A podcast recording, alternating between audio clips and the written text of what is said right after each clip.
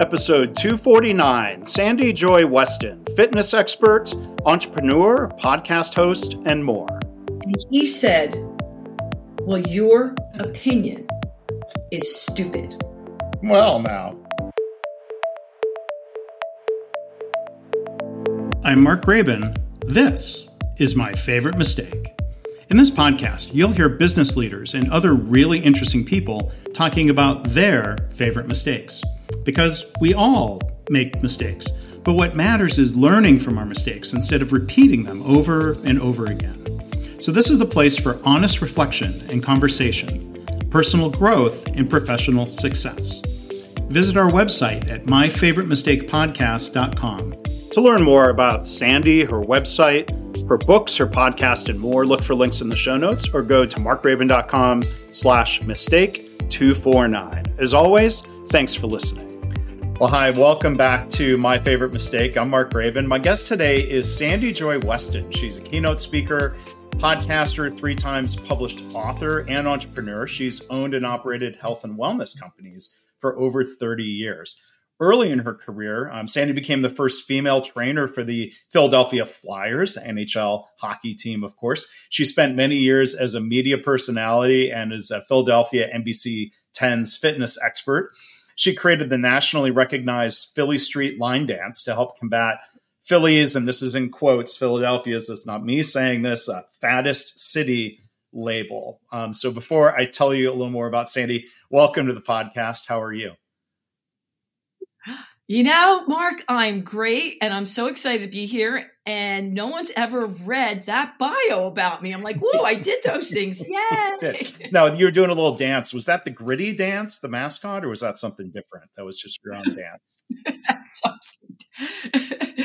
the dance that I created was a specific line dance just okay. for this. Well, you did a little dance just now. I didn't know if that if you were channeling, if you were oh, channeling oh, Gritty. Oh. No, I just, just I just dance. I just dance. Yeah. And I'm I'm not here to argue uh, labels like fattest, fattest city. When I lived in San Antonio, going back a decade ago, I think I think San Antonio had that designation. Designation. I don't know if they surpassed Philadelphia, yeah. or it depends on who's measuring. But um, I'm glad you were doing some things about that on TV and otherwise. Well, you know, life's a balance. We can't stop eating our cheesesteaks. You know, we, we got good cheesesteaks, and our restaurants are awesome. And, all of them. And and, awesome. and I've been to Philadelphia, and I have enjoyed those things. In San Antonio, my not to get, I'm getting sidetracked, so maybe a mistake. But my primary care doctor, he gave me the "Welcome to San Antonio" speech about people move here and they gain weight because there's lard in everything. If it tastes good like a tortilla, there's lard in it. Lesson learned. Oh. Ooh, that sounds good to me. um, but again, we're joined by Sandy Joy Weston. Um, for the last five years, she's focused on her company, SJW Productions. Uh, the main mission is to highlight um, all of the positive in the world. So we'll move beyond fattest city talk into that are more positive, but she does that through um, podcasts, um, writing. Um, we'll, we'll talk about that, programs and workshops, and she's trying to spread uh, pure joy. Um, that's it's right in your name, Sandy Joy. It is. I was meant to do it. and um, the podcast uh, is called "Let's Keep It Real." We're going to keep it real here as well, right, Sandy? Yes, we are. Yes, we are. So part of keeping it real is is asking um, the question we always start off with here. I'm really curious um, to hear what, what your answer is. Uh, but what would you say of all the different things you've done, Sandy? What's your favorite mistake? You know, so I did a lot of pondering on this because there were a lot of really exciting ones. But this one sticks out. And I'm, I decided I was going to do this because of what you read in my bio. So the year is 1993, and I opened up my first health club called Weston Fitness in Bala Cynwyd, suburbs of Philadelphia. I had owned a private training company for about eight years called Specialty Fit. And because of all the amazing and wonderful people that I met in the Philadelphia area, I was had the opportunity to raise some capital and open what I considered a club that was beyond its years because we were one of the first clubs that had the most amazing private trainers in the club as well as the classes were just the bomb. We got every class you could imagine. I wanted it there first.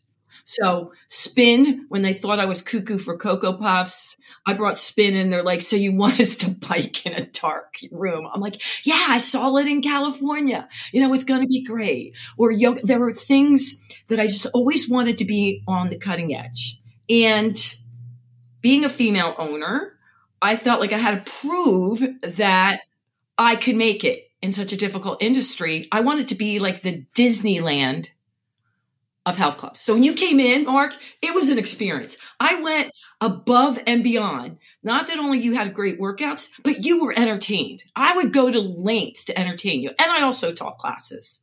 So here we are. We brought spin in. People end up freaking loving it. I only had 10 bikes. I had to figure out a way to bring in five more, small dark room, atmosphere, mood lighting. I mean, it would sell out. But after a year of teaching spin and them coming five days a week, you had to come up with something else. I mean, you're always looking for that next thing to keep them excited. So, one of my members had this brilliant idea that we were going to come up with what? porno spin. yes. Okay, now, no, hold I'm on. I'm trying there, to cut people. you off. I'm just surprised to hear it. Please go ahead. porno spin. And this was not my biggest mistake. Porno Spin was a class for people who were bored a little bit, needed a little excitement. And that one class once a week called Porno Spin, you would get your porno name. So everyone who came in was like, what's my porno name? What's my porno name? You know, it's your street, your whatever. And we'd say, oh, we have to pop your cherry. Like, and it was just so fun. well, it was 1994 now. And again, the class is packed, waiting in line. Did anybody not show? Everybody wants a porno name. And I walk in, and everyone yells, surprise! They surprised me for my birthday. And the room was pornoed out.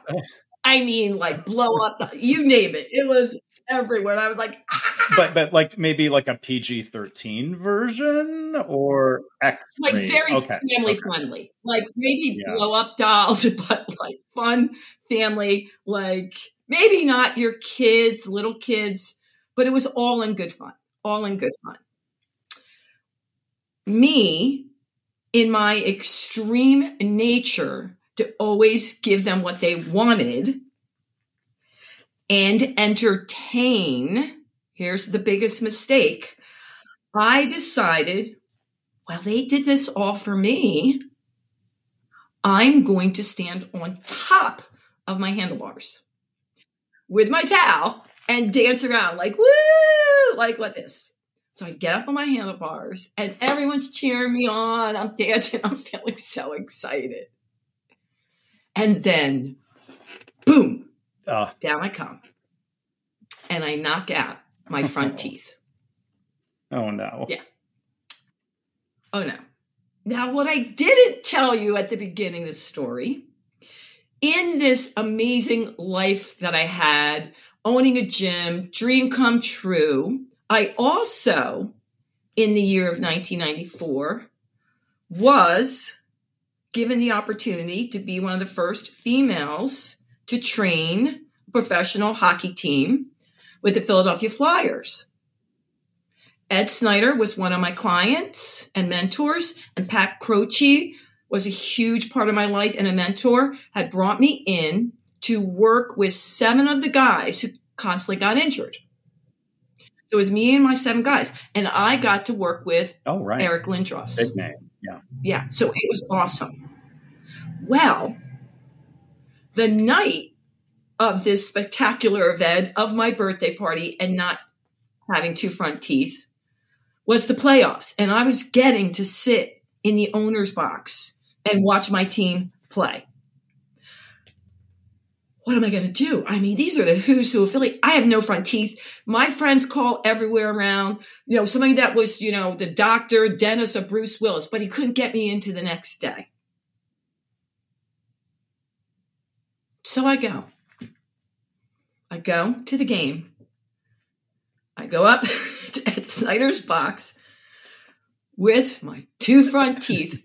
He's, I'm like, hi, hi, hi. Everyone goes, what, what's going on with you? And they're very, you know, superstitious. You know, you have to sit the same spot. You have to sit next to Ed because they won the last game.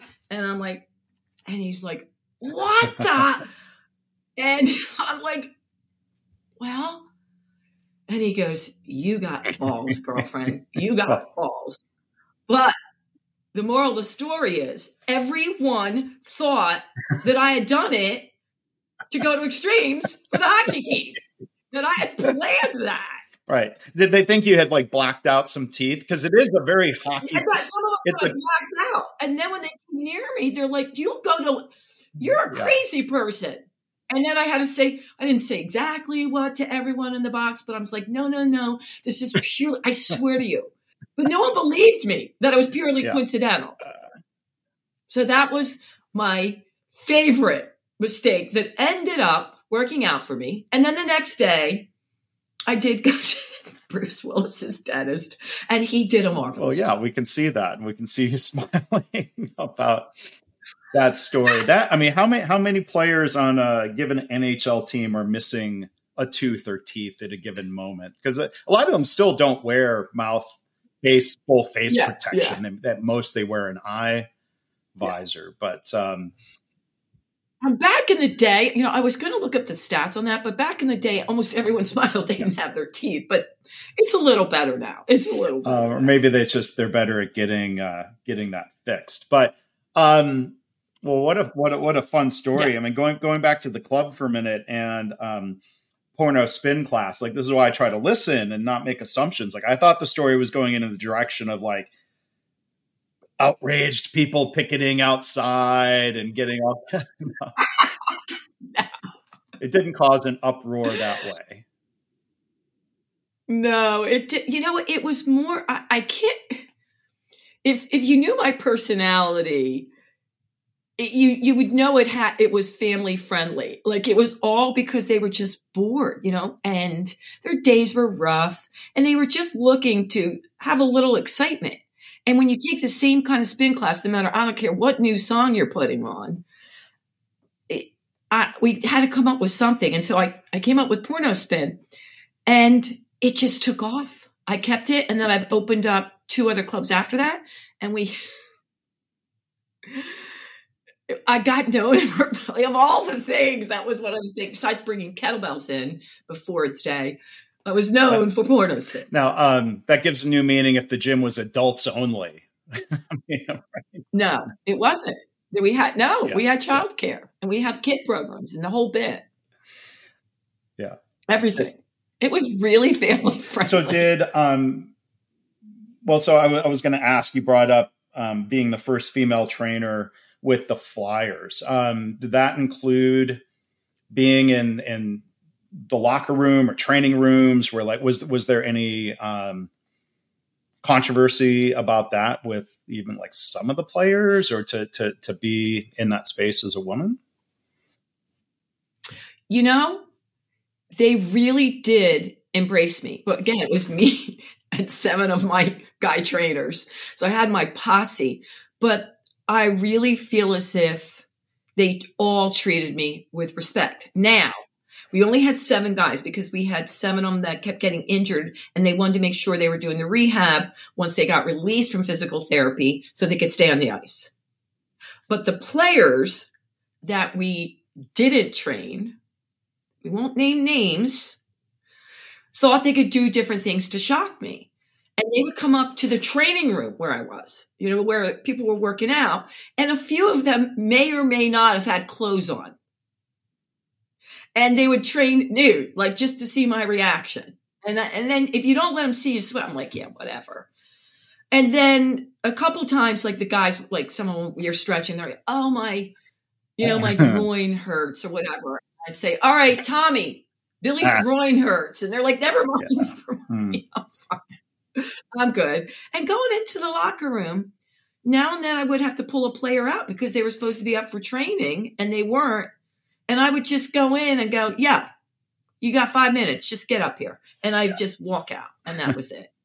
And then I would, you know, go against the wall, go, oh my God, oh my God, oh my God, oh my God. But I didn't let them see. Yeah. Because I guess if, if they see that it bothers you, that just inspires more oh, yeah. of whether it's teasing or inappropriate behavior or sexual harassment, there's a spectrum yeah. there.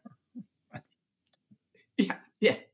And at the time, I really, it, I was so drawing that line that I just felt like they were teasing me, you know, like seeing, you know, like treating me like one of the boys. So I didn't even, I never felt, I was very, very fortunate I never ever felt that way. I always felt safe and that they okay. would protect well, I'm, me. I'm, I'm, I'm glad like, to hear the behavior uh, wasn't wasn't uh, over over a bad yeah. line.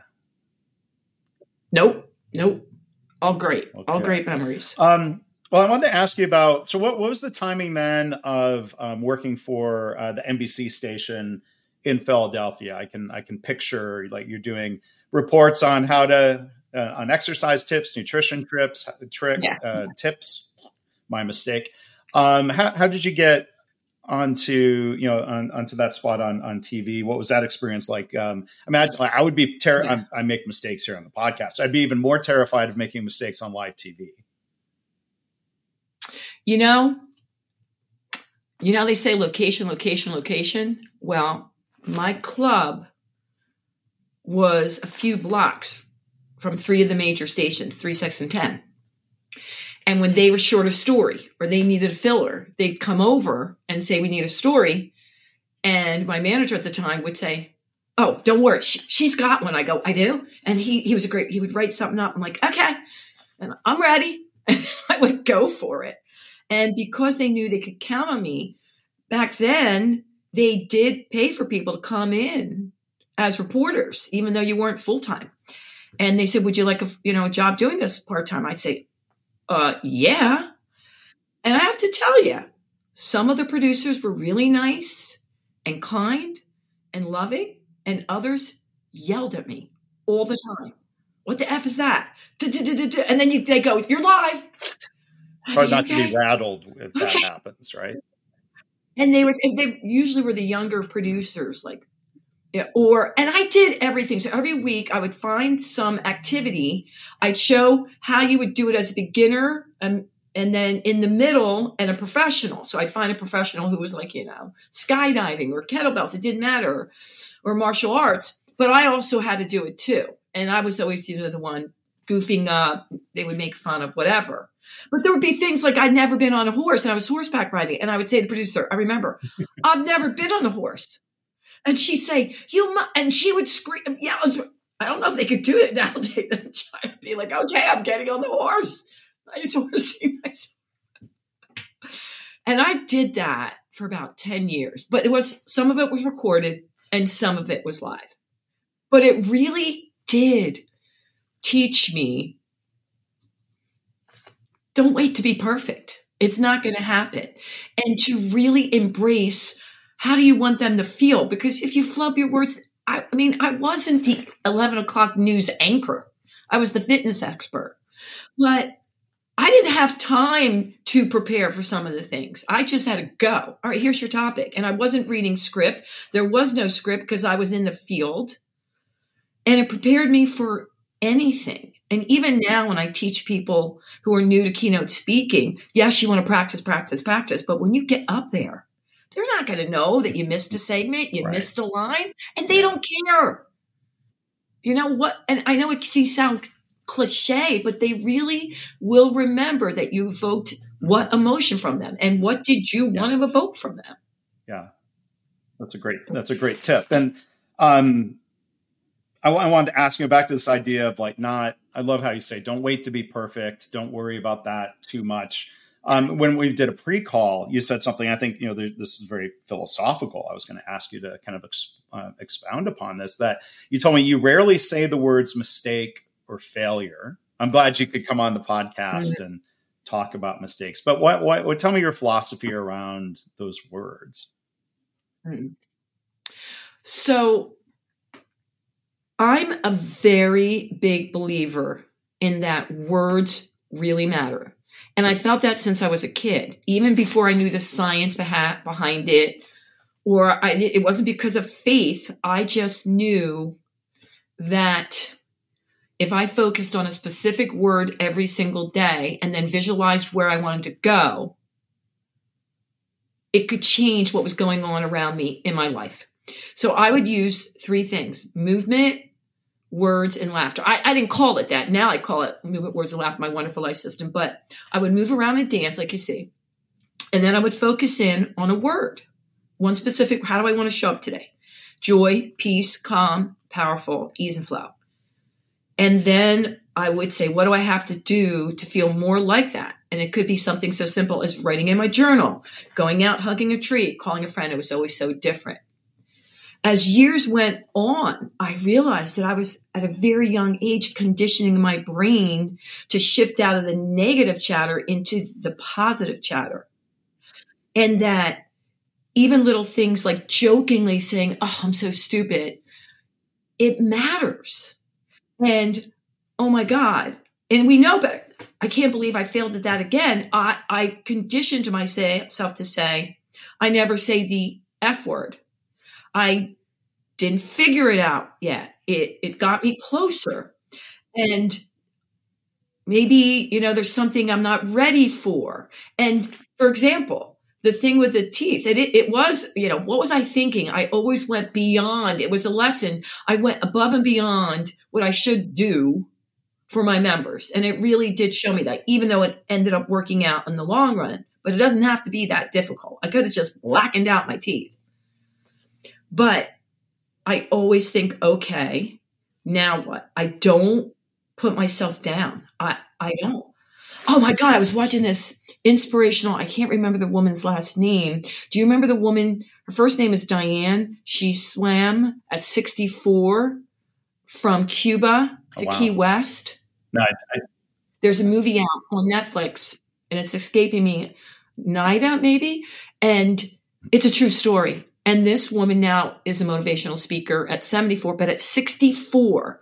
And she tried 5 mm-hmm. times and mm-hmm. almost lost her life. And then she comes out and saying, because it she conditioned herself, yeah, who would expect her to I mean, it's like a freaking mm-hmm. hundred miles to do that, and you can't stop. But what she had is her mm. mindset.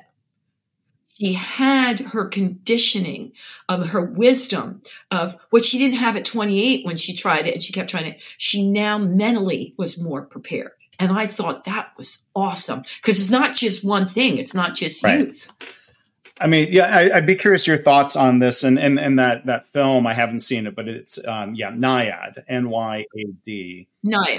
And, you know, from, from your history as as a trainer um like to me like i like i'm all for having a growth mindset of saying okay i you know can can learn and grow and progress and develop myself yeah. but at the same time like there like i think there are certain physical limits where i could try swimming from cuba to key west and fail.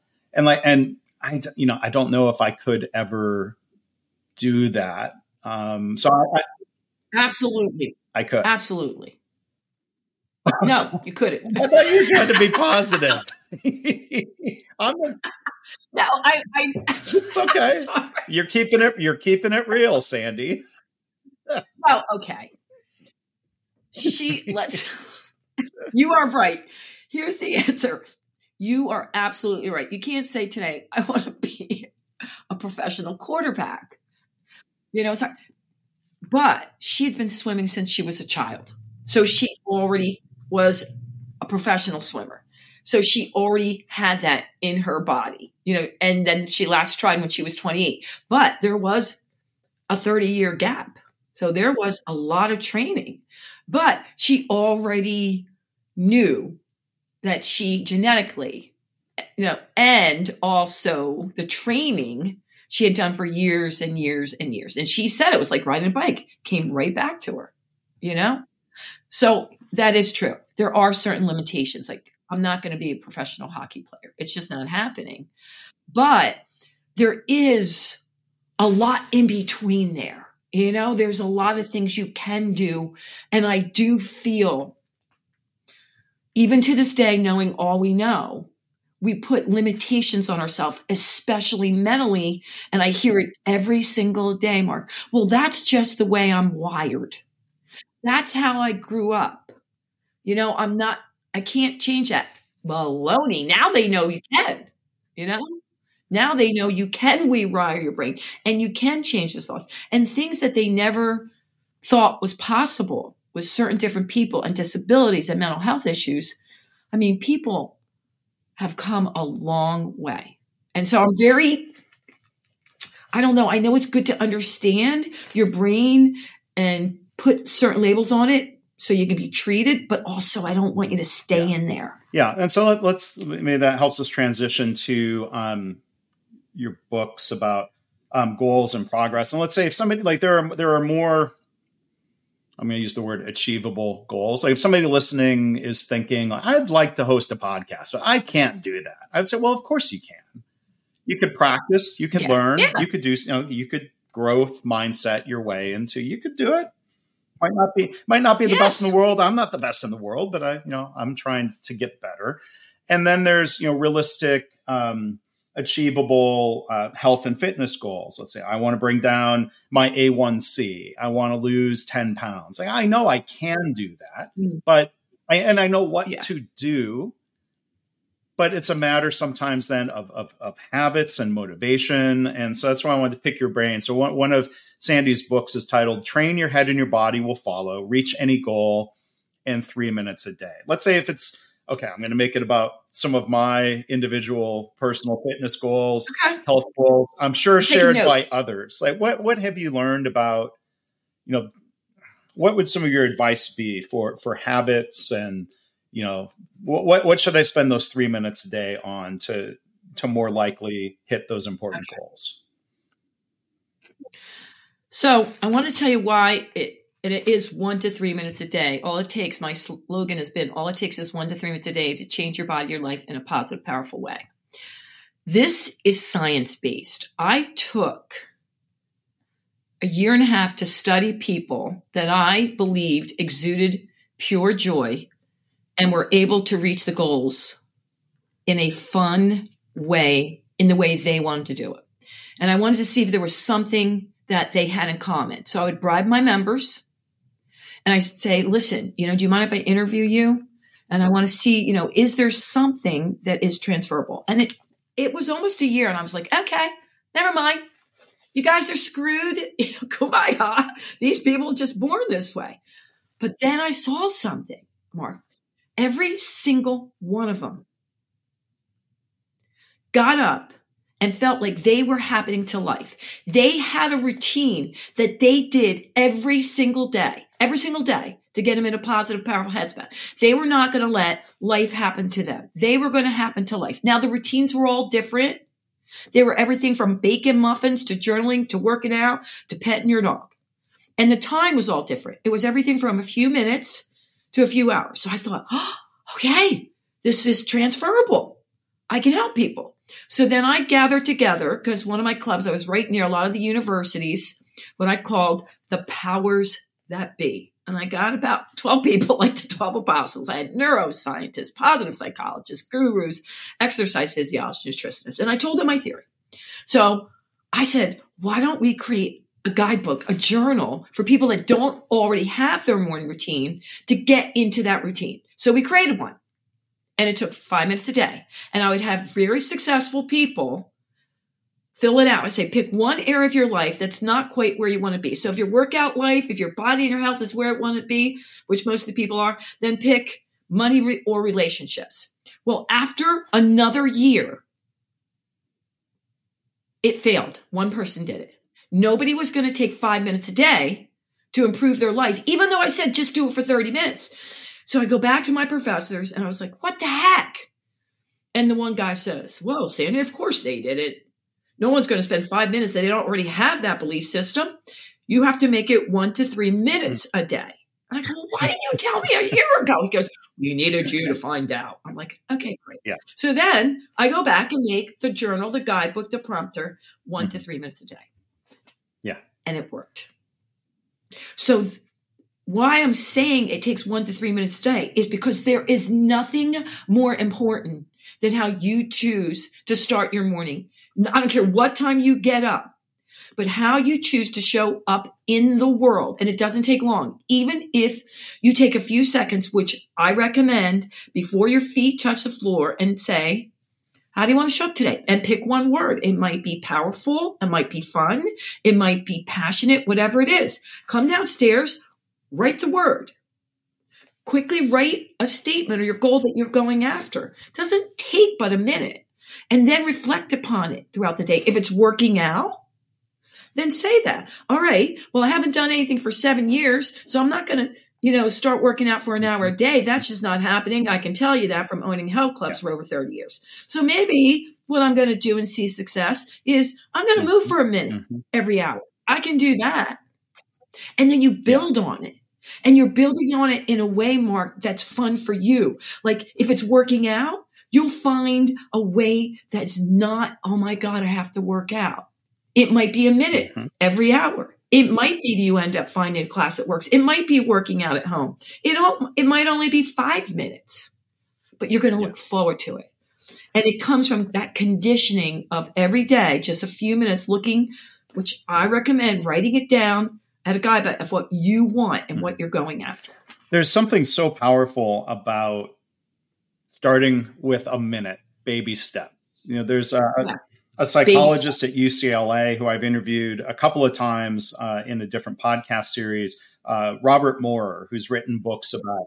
Do you, so do you, oh, okay, yeah. One he, I'm glad you you know about him, but he you know talked about advising patients like if you need to start exercising, he would tell them your your uh, realistic scenario, right? You're sitting on the couch, you're watching TV, a commercial comes on. Now maybe with streaming, you know you have to use different advice but he's like get up and walk in place for 30 seconds. Well you're not going to transform your health walking for 30 seconds but you get started and then it becomes two commercials. It becomes the whole commercial break.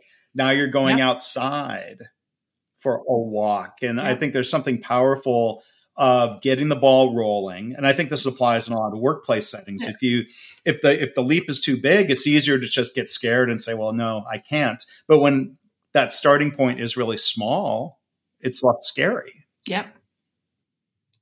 And I think for the people that I work, especially, they are so, I bet 90% of them are all or none. And they're so successful in one portion of their life and they can't accept, no, no, no, I can't do it that way. And I, and so I look at them and go, okay, so how's your method working out for you? You work out for two to three weeks and then you quit. So let's just try it a different way and build upon it. And really now there is the science behind it because what you're doing is making that body mind connection and spiritual connection of the habit and you're forming it and like, okay, we, we're doing this just like brushing our teeth for a minute. And now we're doing it for two minutes. And now before you know it, I just had a, a woman, I, I wasn't sure I was going to crack her, one of my clients who for her 30 seconds of working out, she's been doing it for years. She's like, Oh, I already have my routine, Sandy. But then she went to the doctors and the doctor says, if you don't change what you're doing, you're mm. going to die. Like literally mm-hmm. everything mm-hmm. was so bad. So she said, but I have a routine. It's 30. Se-. And so I went over it. It was 30 seconds and she was exhausted. I, I was like, okay. So I didn't say anything. I met her where she was. We did a minute. I gave her a minute routine waited a couple weeks. I know it sounds crazy. She could have been dead in the meantime, but I was hoping she wasn't. Then we went to a minute 15. Within, I think it's been two months, she now, she went and joined a freaking gym. I'm like, oh my God. And she's going from somebody that didn't even want to do 30 seconds because there was no guilt, no feeling bad, finding her way, meeting her where she was. And now, uh, I mean, I'm just excited she's going to live. yeah. Mean. That's uh, well, that's uh, great outcome, and and speaks to the power of you know kind of taking some different different approaches of not just doing what yeah. we've always uh, done. And so you know, our guest today, Sandy Joy Weston. Um, I appreciate. Uh, the, the the joy and the energy that you were bringing uh, to this episode, and um, you know some of that positivity I think around language. I was I want to come back to one other thing you, you talked about um, with language and like you know negative self talk and like one thing I've tried to be a lot more mindful of um, is language around labeling a mistake as like, oh, that was a dumb mistake or that was a stupid mistake. When I'm like, no, like it, may, it might have been a mistake, but it's probably not a yeah. matter of intelligence. So we, we could have made a bad assumption or, you know, like there could be other causes, but I, I, I try to encourage, even if I hear this language in a workplace, it's like, well, let, let's be careful whether we're labeling our own mistake or especially labeling someone else's mistake as, as dumb. Yeah. I think it's just, that's kind of like unhelpful shaming. We want people to be open about mistakes. And I think labeling them as dumb doesn't help there. What, what, are, what are your thoughts?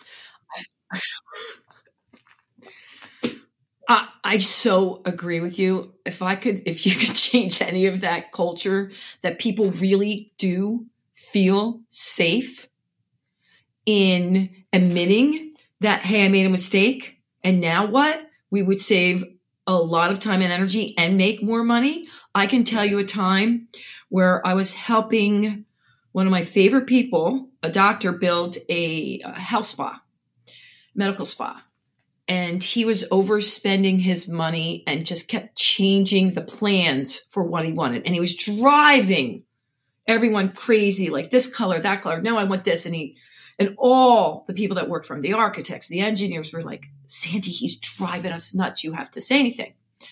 I'm like, why don't you say anything? Well, they didn't want to get fired. So I'm in a meeting with all of them. And Doc says, listen, I'm thinking of changing this again. I don't like the way the floorboard is. What do you think, Sandy? And I said, No, you know what, Doc? This is you and your team. This is not my area. You go ahead. No, no, no. I value your opinion. What do you think? Should I change it? It's going to cost this much, much. I'm like, Doc, three times. You don't want to talk to your team. This yeah. is not my specialty. Because I want to hear what you have to say. I go, okay, well, I think you're very creative. I think you have a lot of ideas, but this place is never going to get built and you're overspending money. I think we just have to go with what we have. It, it looks great. And I was so positive. And he looked at me in front of the whole meeting and went like this with his arms closed. And he goes, Well, I don't appreciate that. I said, But you asked me for right. my opinion. And he said, Well, your opinion is stupid. Well, now. well, I go, okay. Well, that worked out. And all the guys, and they're sitting there at the meetings with their phones. And I go, bail me out, bail me out. Guys, stick up. I go, what do you guys think? Well, that, you know, he's got to do what he has to do. And I'm like, you mother. Because they left. They get in their car. They're like, we're sorry, Weston, but we need our jobs and blah, blah, blah, blah, blah. I'm like, okay. Well, I got up. I said, listen, don't ever speak to me yeah. that way again. And yeah. I'm out. Well, this is the good news because he is a good human being, but he, no one ever mm-hmm. corrected this yeah. guy. No one ever said anything. And because he begged me to and look at the response because he was hoping I would agree with him. He really didn't want to hear yeah. what I had to say. He called me the next day and he says, mm, I'm so sorry. Good. I am so mm. sorry mm. that I did that to you. You're the only person that really has my back and truly cares about me. Mm. That's it rare. It's good it. that he would reflect on that and come back and be big enough to apologize. Yeah. Huge. But you see, now I know why people are mm-hmm. afraid of admitting that mm-hmm. they made a mistake and or just, just disagreeing it, with the boss. People are afraid to do that because look, what gets punished yeah. isn't going to happen again. I was just doing another deal just two weeks ago, and the guy thought I went over his head to get a deal, and it, and it wasn't me. And I go, What are you talking about? And without even thinking, and this is a big CEO, he, in 30 seconds, he emailed all the bosses of the bosses of the bosses in the organization. I don't think I really appreciate Sandy going over my head and now doing another deal within the company that's not from my funding. And it wasn't me. I get him on the phone. I go, What are you doing?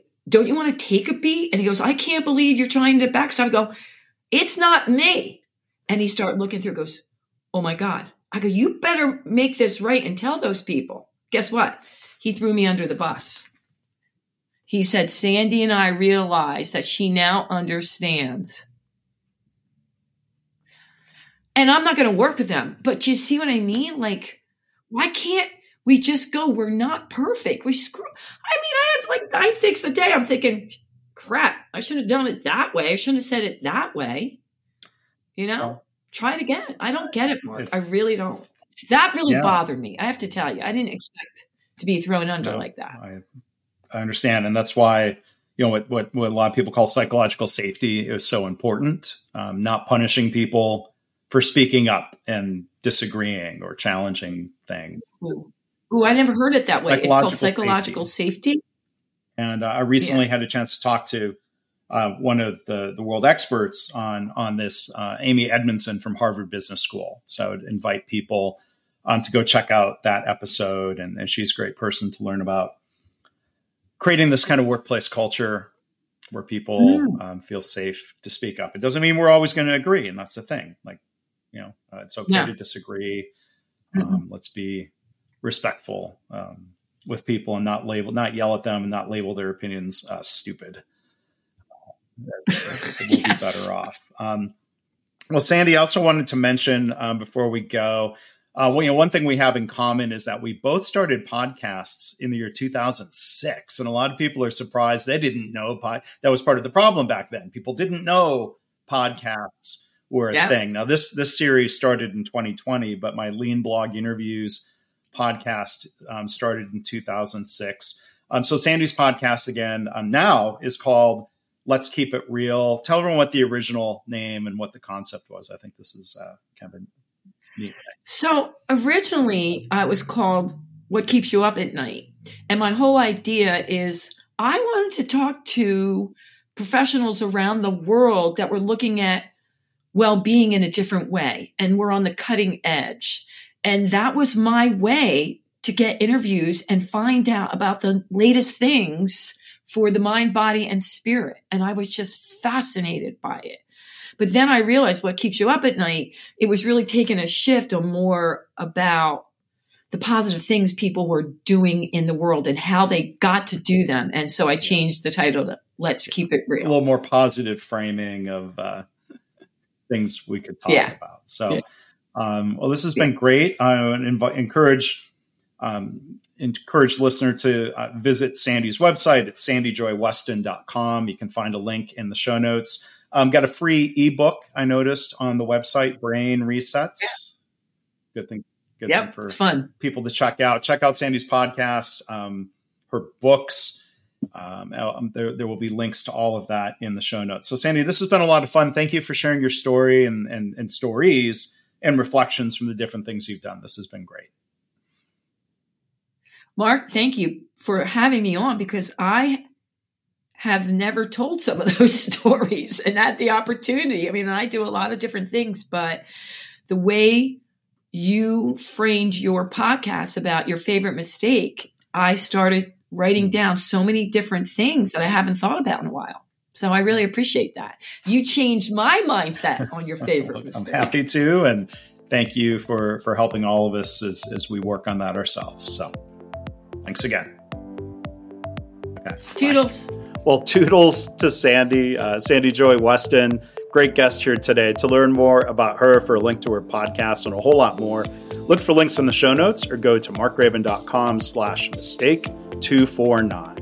As always, I want to thank you for listening. I hope this podcast inspires you to reflect on your own mistakes, how you can learn from them or turn them into a positive. I've had listeners tell me they started being more open and honest about mistakes in their work. And they're trying to create a workplace culture where it's safe to speak up about problems because that leads to more improvement and better business results. If you have feedback or a story to share, you can email me, my favorite mistake podcast at gmail.com. And again, our website is myfavoritemistakepodcast.com.